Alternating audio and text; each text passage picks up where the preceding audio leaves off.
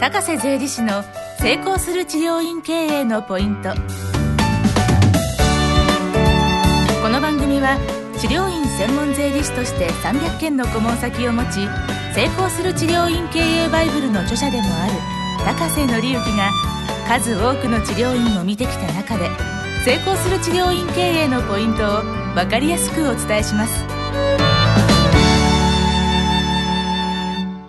皆さんこんにちは。高瀬税理士の成功する治療院経営のポイント。企画構成担当の斉藤元明です。それでは高瀬先生今日もよろしくお願いします。よろしくお願いします。今日のご質問はですね、はい。えー治療院経営者の方からいただいてるんですけれども、あのパートはい。に出られる方あの主婦奥様のですねパートに出られる方の年収についてということなんですけれども、現在治療院を経営してますが、はい。残念ながら今治療院の経営が思わしくありません。はい。そこで家内がパートに出ようとしています。はい。その際にパートの主婦の年収の壁というものがあるというふうに聞きました。はい。どういうことか教えてください、はいということなんですが、はい。はいあのーまずパートの方が、まあ、結構こうアルバイトをされるケースあごめんなさい。あの奥様がですね、はい。あのアルバイトをされるケースって結構こうあると思うんですよ。はい、その中ではい。やっぱり給その方があまり給料が大きくなってしまうと、ええ。まあ、えーご主人の扶養から外れたりとか、は本人がいわゆる税金払わなきゃいけなくなったりとか、はい。まあ、非常に逆に損になってしまうケースって実はあるんですね。はいでそれがえどういうような基準かっていうと、はい今までは103万円という基準と130万円という基準があったんですよ。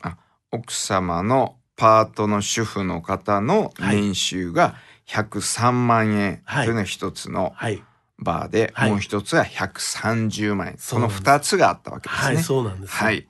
103万円というのは、はい。いわゆる、えー本人も所得税がかからないし、はい。そしてご主人の扶養家族にも入れると金額なんですね。はいだから、えー普通は、まあ、100うんあん週3日ぐらいで103万円以内に抑えて、はい。それで、えー働くっていう、計算をしながら働くという人が結構いらっしゃるんはあ、なるほどですね。はい。はい。もう一つは実ははい130万円っていうのは、はい。本人も、はいえー所得税払わなきゃいけないし実は、えー扶養からも所得税の扶養からも外れてしまうんですけれども、はい。実は社ご主人が社会保険に加入している場合にはい。社会保険のいわゆる扶養家族に入れるんですね。はいということは、えー社会健康保険とか年金を払わなくていいっていうことなんですねほあの奥様が。はあ、はあはそういうようなことで、えーもらうときは国民年金がいただけるということなんですけれどあ、も、はい。それが130万円という壁があったんですよ。はい。で、103万円と130万円と、はい、一番違いは、ええそうすると、どこが一番違うんですかね？まずは、えー社会保ご主人の社会保険の扶養に入るか入らないかなんですね。ああ、103万円だと扶養にも入れない。えー、103万円あ、130万円だとだと扶養に。うん社会保険の扶養に入れない。扶養に先生入れなかったら、えー具体的にはどういう違いがあるんでしょうか？この130万円を超えてしまいますと、はい。その奥様がはい自分ではい。健康保険と年金を払わなきゃいけないはい。というような事態が生じてきます。はい。ということはその分健康保険保険料がふ増えちゃうわけですよね。はい。ですから130万円を超えないような形で、まあ、働いてきた奥様が多いと思います。ああ、この配偶者控除はい。ということなんですが、はい。この配偶者控除っていうのは具体的には、はい。その金額にするとはい。どんな感じになるんでしょうか？配偶者控除っていうのは、はいい、わゆる所得税の配偶者控除っていうのがありまして、はい。えっ、と、いわゆる収入、給料からですね、はいまあ収入から、えー配偶者控除って引くわけですね。ええええ。その配偶者控除は38万円って決まってるんですよ。はい。38万円。な、はい何が38万円なんですか？配偶者控除額っていうやつです。はい。えええーつまり、まあえーご主人が、えー例えば、うん100えーまあ、100万ってことはないですけども、はいあのうん仮に100万円給料あの年額で100万だとするじゃないですか。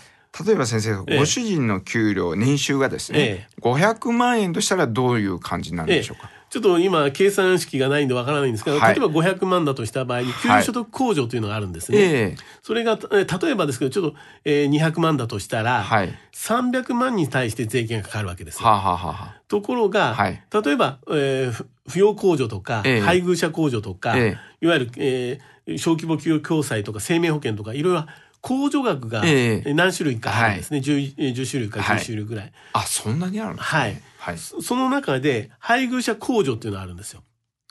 それで、えーその300万から例えば配偶者が1人いらっしゃれば、はい38万円を引けるんで、はい。そそうするとその残りに対して税率をかけるんですね。ああ、これ先生、その38万円分考慮され、あの、控除はい。されたからといって、ええ、金額的にそんなに変わるんでしょうか、変わると思います。変わるんですか、ええ、通常、まあ、最低税率えー5%からあ始まりますけれども、例えば、えー税率10%としても、はい38万だったら、そのはい 10%3 万8000ですよね。ははは。年金、えー、1年間で3万8000の税金が安くなるわけですから、あ、なるほど。そういうふうに考えればいいんですね。ええ38万円分控除があるということは、はい約1割、年間で3万8000円ぐらいがはい。変わってくるそうですね。だあの収入の多い人はもっとあの控除額が高くなると思うんです。とっていうのは、え税率が例えば10%じゃなくて20%になったり30%になったりするわけですから、はあはあ例えば20%のの3万8 38万円かけるわけですんで、あえー7万、えー6千円ですか、なるほど。えーのお差が出てくるわけですよね。あ、そうなってくると、はい結構バカにならない。バカにならないと思いま38万円って言っても。はいああ、はいそうなんですね。ええまあ、そういうわけで皆さんはやっぱりその辺をやっぱり一番気に3万8千だって年間で3万8千というとちょっとねやっぱり気になるうん。金額なうん。んで、気気になる金額になってきますよね。はい。数千円とかですとあれですけど。そうですね、ええ。だからそういう意味で103万円とかそういうような意識しながらこう働く人が今の人に多かったんですね。えー先生なんかあの今ちょうど国会でなんか新しく言ってる、はい。あれはどういうこと結局この扶養控除というようなものをなくそうということ、あなくすんですか、ええはい。話なんですけど、はい。まだ多分それはまだ通らないと思うんですね。ええ。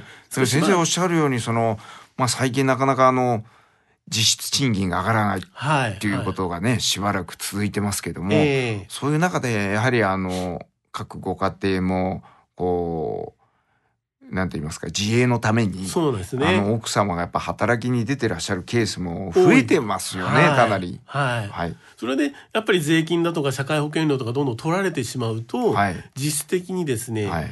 前あのうんパートに出たがためにじ手取りが少なくなったっていうケースもありますんでうんそういう意味でちょっと計算をしなきゃいけない面はあるんですね。うんあともう一つ実はこの、えー、28年の10月の1日からはい。一つちょっと制度が変わったことがああります。もうすでに変わったんですね。はいはい。っていうのは106万円の壁っていうのができたんです。はい。この106万円の壁っていうのはどういうものかというと、はい。いわゆる主婦の106万円うん以上もらってる場合には、はい。いわゆる社会保険料を払わなきゃいけない。はあはあ所得税も払う、社会保険料も払う、そして配偶者控除の適用もなしと。そうすると先生103万円があって106万円はいもまたできたわけですか、できたんですね。たった3万円しか違うまた新しい壁ができたわけです壁ができたの。これ社会保険料の壁えーなんですけども、奥様にがしゃえー106万円を超えてしまうと、奥様自身が社会保険料、あ社会保険に加入しなきゃいけないという。社会保険は先生その年収100万円ぐらいだとはい。どれぐらい払うんでしょ年年収100万、あとそんなには多くは払わないと思いますが、うん。はい。今ちょっと計算式 社会保険も払わなきゃいけないようになってええ、所得税も払わないといけない、はい、はい。非常にですね、はい。だから106万円から130万円程度であると、はい。今度は逆に、えー手取り額が少なくなる可能性が出てくるので、はい。非常に厳しい。ただ、はい社会保険に加入することによって、まあ、はい。い、わゆる厚生年金に加入するわけですから、はい。まあ、戻ってくる、いわゆる年金額は多くはなるんですけれども、ああ年金がですね。はい。あただそれにうんそうそういうことを考慮しながら今度はやはりえー給料を考えなきゃいけないっていうのが出てきたんです。この28年のこの10月からなんですよ。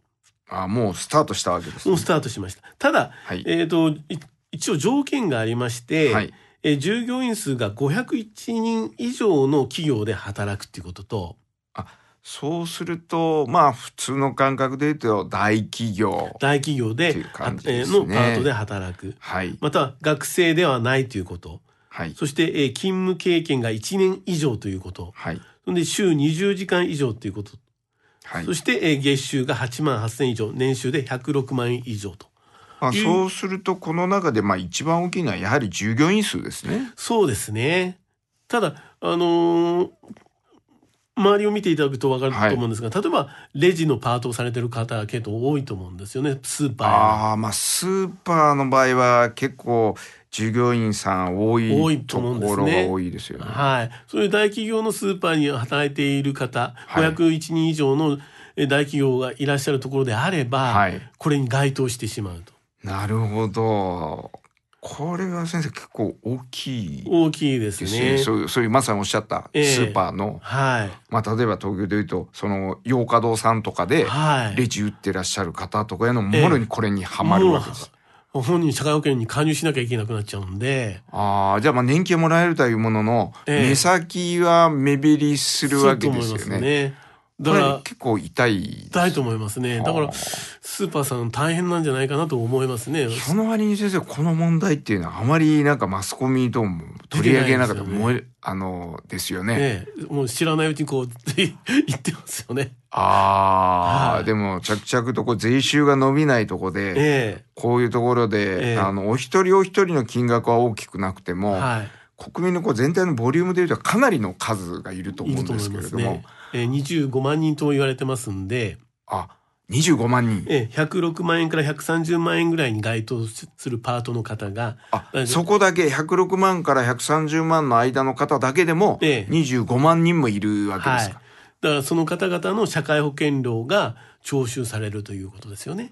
うーんええだからそういう意味で、まあ、えーまあ、税収、まあ、社会保険料の徴収という意味では国はいいとは思うんですけども、はいそのパートの方々は、やはり非常に、えー厳しい状態に立たされてしまう。ただ先生もうこれをあの逃れる術はないわけじゃないですか。ええということはもう働き方を変えなきゃいけないわけですよね。うん。106万にならないようにするか、うんうんもしくはもう130万をボーンと超えちゃうか。あなるほどですね。ええまあ、そういうような形でのやっぱり働き方になるんじゃないかまあ、もと思います、もしくはこの条件で言うと従業員が500人以下のはいはい会社に転職をすまあそうるかと。ですね。